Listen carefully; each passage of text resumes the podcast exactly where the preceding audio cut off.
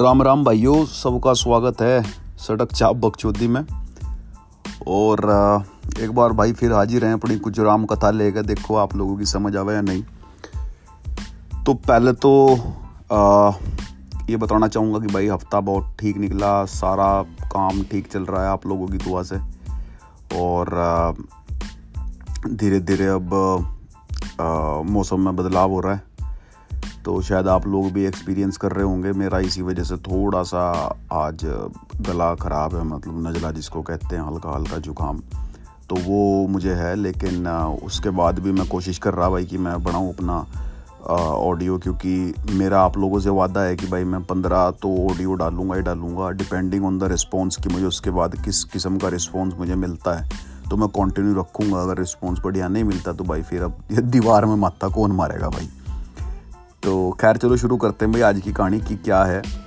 तो भाई आज ना हम एक ना मैं लास्ट वीक इसी वीक मतलब अपने एक फ्रेंड के साथ बैठा बात कर रहा था और ऐसा ना मैं महसूस कर रहा हूँ कि आजकल ना लोग जब बातचीत करते हैं, जब तो जो सब्जेक्टिव और ऑब्जेक्टिव टर्म है, इनका आजकल बड़े लोग इस्तेमाल कर रहे हैं कि यार ये बड़ा सब्जेक्टिव इशू है, ये बड़ा ऑब्जेक्टिव इशू है।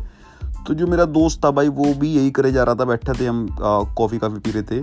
एक जगह खाने पीने गए थे तो वहाँ वो अब कुछ बात चल रही थी हमारी अपनी तो वो बार बार यही करे जा रहा था कि ये बहुत सब्जेक्टिव है, ये बहुत ऑब्जेक्टिव है। और उसके बाद मैं आजकल इंटरनेट पे यूट्यूब के वीडियोस में देख रहा हूँ कि इंडिया में बहुत सारे ब्लॉगर्स हैं, जो इंटरव्यूअर्स हैं, या जो सेलिब्रिटीज़ हैं, वो ये दो टर्म का बड़ा इस्तेमाल कर रहे हैं भाई सब्जेक्टिव ऑब्जेक्टिव सब्जेक्टिव ऑब्जेक्टिव और आमतौर पर मैंने ऐसा देखा है कि भाई लोग ना इसका इस्तेमाल गलत कर रहे हैं। जो इसका मतलब है, उसके एकदम विपरीत इसका इस्तेमाल कर रहे हैं। उन्हें पता ही नहीं क्या सब्जेक्टिव और क्या ऑब्जेक्टिव है, क्योंकि आधे लोगों को तो जानकारी है और आधे लोग बस देखा दिखाई उन्हें ये वर्ड बोल रहे हैं अपने मुँह से, क्योंकि वे चाहते हैं कि भाई हम एलिट लगे हम बहुत बड़े लाट साहब लगे हम बहुत अंग्रेज़ लगे और ये दो चार वर्ड बोल के हम थोड़ा सा अपना असर बना लेंगे सामने वाले पे, अगर कोई बहस या कहीं कोई टॉपिक चल रहा है, कोई बातचीत हो रही है तो। लेकिन भाई, अगर आपने इन शब्दों का इस्तेमाल करना है ना तो भाई शब्दों का इस्तेमाल सही परिपेक्ष में करो मतलब सही कॉन्टेक्स्ट में करो, गलत सलत कुछ ही बोल के मत चले जाओ।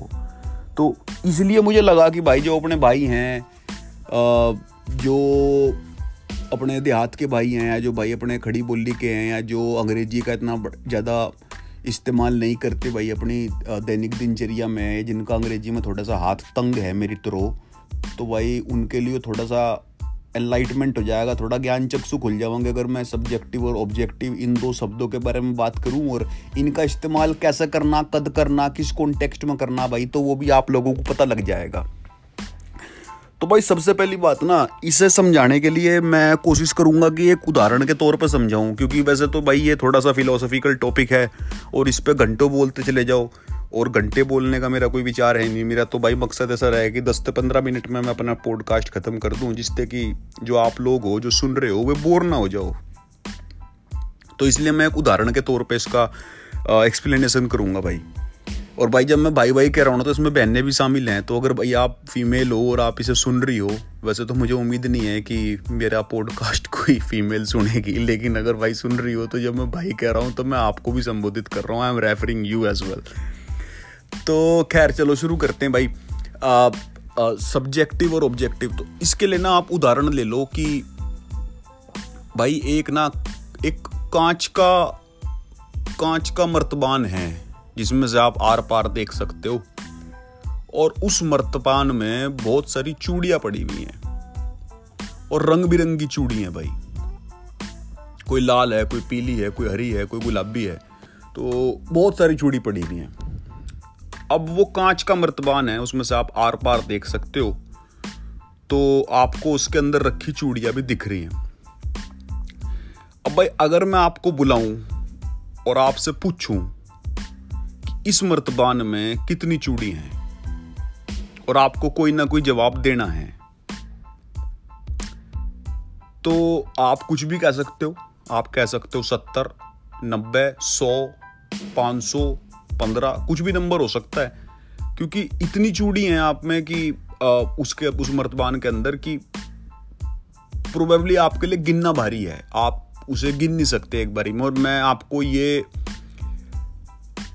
अपॉर्चुनिटी नहीं देता कि आप एक एक चूड़ी जो उसके अंदर पड़ी है, वो गिनो। मैं तो आपसे पूछ रहा हूँ, भाई कितनी होंगी? जैसे कहते हैं ना कि भाई एकदम चाँद चक अचानक पूछ लिया आपसे, भाई कितनी चूड़ी होंगी इसमें? तो आपने कहा सत्तर, आपका एक दोस्त है आपके साथ, उसने कहा भाई पिछहत्तर। एक तीसरा बंदा खड़ा है, वो कहता है भाई नब्बे हैं। ठीक। अब उसके बाद मैंने आपसे दूसरा सवाल पूछा कि भाई आपका सबसे फेवरेट कलर कौन सा है? मैंने आपसे पूछा, आपका सबसे फेवरेट कलर कौन सा है? तो आपने कहा गुलाबी, आपके दोस्त ने कहा हरा, और भाई आपका जो तीसरा बंदा खड़ा है आपके साथ, उसने कहा कि भाई मेरा तो सबसे फेवरेट ऑरेंज है। जैसे मेरा पर्सनली ऑरेंज है। तो जो शुरू के तीन जवाब थे, सत्तर पिछहत्तर और अस्सी, अब ये दूसरे सवाल का जवाब कि आपका सबसे पसंदीदा कलर कौन सा है? इसमें एक ने गुलाबी का एक ने हरा का एक ने ऑरेंज का अब मेरा तीसरा सवाल है। तीसरा सवाल ये है कि इन चूड़ियों में आपका सबसे फेवरेट रंग कौन सा है? अगर आपको ये चूड़ी अपनी गर्लफ्रेंड के लिए खरीदनी हो या खुद के लिए खरीदनी हो या अपनी वाइफ के लिए खरीदनी हो या माँ के लिए खरीदनी हो तो आप कौन सी खरीद देंगे तो ये, अब ये सवाल शायद आपका जवाब वही हो जो पिछले जवाब पे था। जिसने गुलाबी कहा था, वो शायद गुलाबी कहे। लेकिन डिपेंडिंग ऑन आपको ये चूड़ी खरीदनी है किसके लिए? ऐसा हो सकता है कि आप कहोगे, नहीं भाई, मैं मैं अपनी गर्लफ्रेंड के लिए तो हरे रंग की खरीदूँगा क्योंकि उसके ऊपर हरा सजता है। माँ के लिए मैं, लाल खरीद दूँगा क्योंकि उस पर लाल सजता है। तो आपका रंग पसंदीदा कोई और था, लेकिन आप चूड़ी उसकी भी ले जा सकते हो और किसी और रंग की भी ले जा सकते हो, जब चूड़ी लेने की बात आती है तो। ठीक भाई। मैं समझाऊँगा, मैं क्या कहाँ जा रहा हूँ? आपको शायद ऐसा लग रहा हो कि बहुत ही अजीब बात कर रहा है बंदा ये। लेकिन बस ये तीन सवाल ही हैं। इन तीन सवालों में कहानी खत्म हो जाती है सब्जेक्टिव और ऑब्जेक्टिव की। तो भाई जो हमारा पहला सवाल था कि इस मर्तबान में कितनी चूड़ी हैं, वो ऑब्जेक्टिव सवाल था। उसका आप तीनों ने अलग अलग जवाब दिया, एक ने सत्तर का, एक ने पिछहत्तर का, एक ने अस्सी का, लेकिन उसका जवाब केवल एक ही है। अगर मैं एक एक चूड़ी निकाल कर गिनूं और आप मान के चलो कि उसमें से नब्बे चूड़ी निकले तो उसके अंदर एक निर्धारित नंबर ऑफ़ बैंगल्स उस बॉट के, उस बोट के अंदर हैं। वो जो पॉट है आपका, वो जो मर्तबान है, उसके अंदर एक निर्धारित नंबर ऑफ़ चूड़ियाँ ही तो होंगी ना। ऐसा नहीं हो सकता कि उसके अंदर नब्बे भी हों और इक्यानवे भी हों और तिरानवे भी हों और चौरानवे भी हों। उसके अंदर एक निर्धारित संख्या है, एक एक कंफर्म्ड नंबर है कि हाँ भाई इतनी ही होंगी। तो वो एक ऑब्जेक्टिव क्वेश्चन था। उसका केवल एक जवाब होगा। जो भी ऑब्जेक्टिव सवाल होगा, उसके डिफरेंट आंसर्स नहीं हो सकते। आप गैस कर सकते हो, लेकिन जो करेक्ट जवाब होगा, उसका एक ही होगा। तो अगर मैं उस मर्तबान में से एक एक चूड़ी निकाल लूँ, तीनों के सामने, जो मेरे तीनों इंटरव्यूअर थे, जिसमें आप थे, आपका दोस्त है एक तीसरा बंदा और था हमारा इमेजिनरी अगर मैं उसमें से एक एक चूड़ी निकाल लूँ और गिनने के बाद निकलता है कि जवाब है नब्बे। तो आप तीनों गलत हो, क्योंकि एक ने सत्तर कहा था, एक ने पिछहत्तर कहा था, एक ने अस्सी कहा था। तीनों गलत हो, जवाब नब्बे है, और जवाब नब्बे ही होगा। मैं आप तीन के अलावा चार बंदे और ले आऊँ, दस ले आऊँ, पाँच सौ ले आऊँ, छह सौ ले आऊँ, हज़ार लोग ले आऊँ, या एक अरब लोग ले आऊँ, जवाब उसका नब्बे ही रहेगा, क्योंकि वो संख्या नहीं बदल सकती। जो उस मर्तबान के अंदर, उस पॉट के अंदर जो चूड़ियाँ हैं, जो बैंगल्स हैं, वे बदल नहीं सकते, वो उतना ही रहेंगे। तो दैट्स अ ये एक एक एक कन्फर्मेशन है, एक एक निर्धारित संख्या है कांस्टेंट है, जो कि चेंज नहीं होगा। तो जहाँ पर जवाब कांस्टेंट हो चेंज ना हो डिपेंड करता हो ऑब्जेक्ट के ऊपर। ऑब्जेक्ट क्या है हमारी? यहाँ पर वो चूड़िया ऑब्जेक्ट है। तो वो आपकी राय, आपकी ओपिनियन आपकी पसंद, आपकी नापसंद पे निर्भर नहीं करता है। आपको पिचासी नंबर पसंद है एट्टी फाइव आपका रूलिंग प्लेनेट है, आपका रूलिंग नंबर है, आपका फेवरेट संख्या सत्तर है, आपको डाक एक पंडित ने बता रखा है कि भाई साहब सेवेंटी फाइव आपका फेवरेट नंबर हो सकता है या आपकी एस्ट्रोलॉजी के हिसाब से नहीं। It doesn't depend on that thing आपके, आप क्या सोचते हो? उस पर निर्धारित नहीं करता है कि उस मर्तबान में कितनी चूड़ियाँ हैं, वो एक कॉन्स्टेंट नंबर है, एक निर्धारित संख्या है जो बदल नहीं सकती। तो वो उस ऑब्जेक्ट पे डिपेंड करती है तो इसलिए ये एक ऑब्जेक्टिव अप्रोच हो गई। अब दूसरे और तीसरे सवाल पे आ जाते हैं। जब मैंने आपसे पूछा आपका फेवरेट रंग क्या है तो एक ने कहा गुलाबी, एक ने कहा हरा, एक ने कहा ऑरेंज तो ये तीनों बंदों की ओपिनियन पर डिपेंड करता है जवाब। आपके लिए आपका गुलाबी फेवरेट है। आपके जो बगल में बंदा खड़ा है, उसके लिए गुलाबी फेवरेट नहीं है। उसके लिए दूसरा रंग फेवरेट है, क्योंकि वो उसकी अपनी ओपिनियन है। वो उसका अपना बायस्ड है, वो उसकी अपनी सोच है, उसकी अपनी धारणा है। तो ये उसके ऊपर डिपेंड कर रहा भाई। वो उस इंडिविजुअल पे, उस व्यक्ति पे डिपेंड कर रहा कि भाई वो व्यक्ति क्या सोच रहा है, उसकी कैसी पसंद है, उसकी क्या मानसिकता है, उसका क्या तजुर्बा है लाइफ के प्रति। ऐसा हो सकता है कि भाई किसी को नीला रंग इसलिए ना पसंद हो क्योंकि नीला उसके लिए अनलक्की रहा हो भाई, पहले उसके लिए, वो काम ना कराओ नीला रंग ना। मतलब उसके लिए उसे फबा ना हो, जैसे हमारे यहाँ कह देते हैं भाई तुझे फब नहीं रहा हो जचा नहीं कुछ। तो क्या पता उसका ऐसा तजर्बा रहा हो तो उसने रंग अपना चेंज कर दिया, भाई नहीं, मुझे नीला नहीं लेना, मैं तो हरा लूँगा नीला मेरे साथ अच्छा नहीं रहता, मुझे अनलक्की है वो रंग। तो वो ओपिनियन पर डिपेंड है। वो हो गया सब्जेक्टिव अब तीसरा सवाल था कि भाई, अगर चूड़ी लेनी हो तो कौन से रंग की लोगे? तो उसमें डिपेंड करता है भाई मान के चलो, आपकी गर्लफ्रेंड है, उसका रंग थोड़ा सा सांवला है तो आप उसके लिए गुलाबी तो नहीं लोगे। शायद आप उसमें कोई गहरा रंग लो।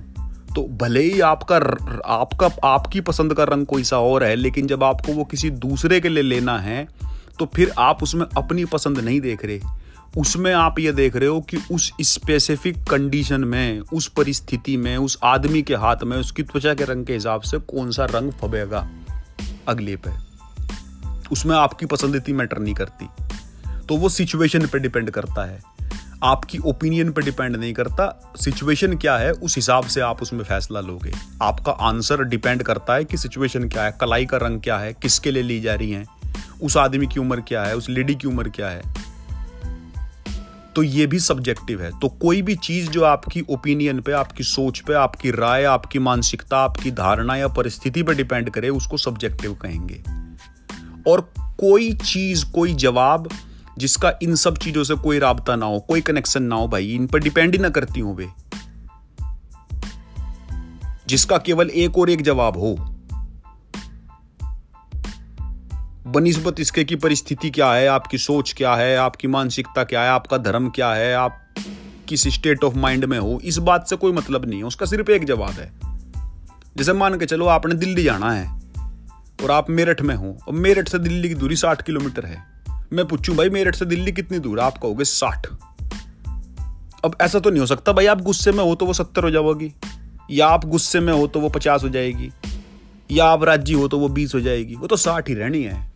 तो डिस्टेंस जो है वो ऑब्जेक्टिव है। वो चेंज नहीं हो सकता। टाइम जो है, जो अब मैं पूछूँ भाई दूरी तो साठ किलोमीटर थी भाई, कि कितने देर में पहुँच जाएँगे दिल्ली भाई? कितनी, कितना टाइम लगेगा दिल्ली जाने में? अब ये बड़ा सब्जेक्टिव सवाल है, क्योंकि भाई ये तो डिपेंड करता है किस चीज़ से जा रहे हैं। भाई पैदल जाओगे तो चार घंटे, बस में जाओगे तो दो घंटे, गाड़ी से जाओगे तो भाई एक घंटा, हेलीकॉप्टर से जाओगे तो पंद्रह घंटे पंद्रह मिनट। और भाई अगर राज़ी खुशी हो, गाड़ी में चार पाँच आदमी हैं, बातचीत करते जाओगे तो भाई थोड़ा टाइम और लगेगा। केले जाओगे फोकस करोगे ड्राइविंग पे, कोई बात करने को नहीं होगा टाइम खराब नहीं होगा, कोई फ़ोन नहीं आएगा आपके पास तो शायद जल्दी पहुँच जाओ। ये बड़ा सब्जेक्टिव सवाल है। तो दूरी जो है, वो ऑब्जेक्टिव है। दूरी ऑब्जेक्टिव है, और जो ड्यूरेशन है, जो समय सीमा है, जो अवधि है, वहाँ पहुँचने की, दिल्ली पहुँचने की मेरठ से वो सब्जेक्टिव है। वो निर्भर करती है परिस्थितियों पे, आपके मूड पे और आप किस वाहन से जा रहे हो। तो भाई ये फ़र्क है ऑब्जेक्टिव और सब्जेक्टिव में। तो भाई अगर आप लोग इन शब्दों को सुन रहे हो या अगर आप इनका गलत प्रयोग कर रहे हो ना तो भाई गलत प्रयोग ना करा करो। क्योंकि ज़रूरी नहीं है आपको लाट साहब बनना। मैं आपको नहीं बता दू, इसे हिंदी में क्या कहना है भाई ऑब्जेक्टिव को हिंदी में कहना है वस्तुनिष्ठ। क्योंकि वो वस्तु पर निर्भर करे। और भाई सब्जेक्टिव को अंग्रेज़, हिंदी में कहना है व्यक्तिनिष्ठ, क्योंकि वो व्यक्ति पर निर्भर करती है या परिस्थिति पर निर्भर करती है। तो सब्जेक्टिव हो गया व्यक्तिनिष्ठ ऑब्जेक्टिव हो गया वस्तुनिष्ठ, क्योंकि ऑब्जेक्ट से वस्तु याद कर लो। ऑब्जेक्ट की हिंदी वस्तु है। तो ज़रूरी नहीं, तुम भाई इंग्लिश में बात करो, किसी के लड़े ज़रूरी नहीं है कि तुमने इंग्लिश में बात करनी, इंग्लिश इंग्लिश में बकवास करनी। हिंदी में कर लो, कोई ज़रूरी कोई इसमें वो नहीं है, लोड नहीं है इस बात में, कोई बुरा मानने वाली बात नहीं है। लेकिन जो भी बात करो, भाई, वो शब्द का इस्तेमाल सही किया करो। गलत सलत ना बोला करो। उसमें क्या है, उसमें भाषा कुछ भी हो सके, लेकिन उसका जो इस्तेमाल है, शाब्दिक शब्द का जो इस्तेमाल है, वो आपकी बुद्धिमत्ता दिखावे। तो इसलिए अगर कोई सामने वाला आपके सामने सब्जेक्टिव और ऑब्जेक्टिव का गलत इस्तेमाल कर रहा है भाई तो उसे रोको, उसे कहो, भाई, गलत कर रहा तू। और भाई, जब आपने इस्तेमाल करना हो तो जो मैंने वो कहानी बताई ना आपको, दिल्ली और मेरठ वाली, इसने ध्यान कर लियो। और भाई, आपका जो, यो चूड़ियों वाला बताया था, ये तो उदाहरण बढ़िया है ही, कि कहीं रंग किसी चीज़ पर निर्भर कर रहा, कहीं जिसके लिए ले जा रहा, उस पर निर्भर कर रहा, लेकिन वो जो संख्या है, वो निर्धारित है, वो कॉन्स्टेंट है। तो भाई, मुझे ऐसा लगा था कि भाई, इस बारे में टॉपिक पर बात होनी चाहिए। तो भाई, मैंने छोटा सा ये पॉडकास्ट बना के डाल दिया। अगर आप लोगों को अच्छा लगा हो तो भाई आगे फॉरवर्ड कर दियो। जिस आदमी ने थोड़ा कन्फ्यूज़न हो सब्जेक्टिव और ऑब्जेक्टिव में वो हमारी बात सुनकर अगर थोड़ा घना सा ज्ञान मिल जाओ तो भाई क्या बुरा है? और भाई रही बात लाइक की और सब्सक्राइब की, भाई समझ में आवा तो करियो सब्सक्राइब ना समझ में आवा तो ना करियो। और सेम भाई लाइक के लिए है भाई। अगर अच्छा ना लगता हो तो लाइक करने की कोई लोड नहीं है। ठीक? क्योंकि भाई मेरा घर नहीं चल रहा इस तरह। मैं तो मौज खातर बना रहा, मौज आ रही तो बना रहा। मुझे रोटी राटी नहीं मिलती इस तरह पॉडकास्ट से तो इसलिए मेरी तरफ़ से कोई रिक्वेस्ट नहीं है। अच्छा लगा करो, ना अच्छा लगा ना करो। भाई जी माता हो, करो ना करो। थारी मर्ज़ी है। और भाई आगे और बनावेंगे एक आधा पॉडकास्ट और डाल लेंगे। डिपेंडिंग ऑन रिस्पॉन्स कोई भाई फीडबैक हो, अगर आपको भाई फीडबैक देना हो कुछ कि आपको क्या चीज़ इसमें अच्छी लग रही है और क्या चीज़ इसमें आपको लग रहा है, भाई इसमें थोड़ा बदलाव कर सकते हैं हम तो वो आप मुझे बताओ। और उस उस बारे में हम बात करेंगे फिर। या आप कह रहे, आपके हिसाब से किसी स्पेसिफिक टॉपिक पर बात होनी हो, कोई आपको ऐसा लगता हो कि भाई इस टॉपिक पर हमारी क्या राय है, हम बताऊँ अपनी तरफ़ से। और भाई केवल राय बताओगे ज्ञान नहीं देने के, ठीक है? हमें क्या लगा वो बता दिया करेंगे, और वो सही भी हो सके गलत भी हो सके तो भाई फीडबैक बहुत ज़रूरी है फीडबैक ज़रूर दो अच्छा दो चाहे बुरा दो, लेकिन फीडबैक की वेट रहेगी भाई। चलो भाइयों, मेरा टारगेट था पंद्रह मिनट का, सत्रह मिनट हो गए, और मैं इसे इस तो पर नहीं करना चाहता, क्योंकि फिर मेरा ऐसा अपना मानना है कि ज़्यादा लंबा ऑडियो ना बोर हो जाए आदमी उसमें। चलो भाइयों, फिर सबने राम राम, भाई नमस्ते, सत श्रीकाल और फिर मिलेंगे भाई, गुड बाय।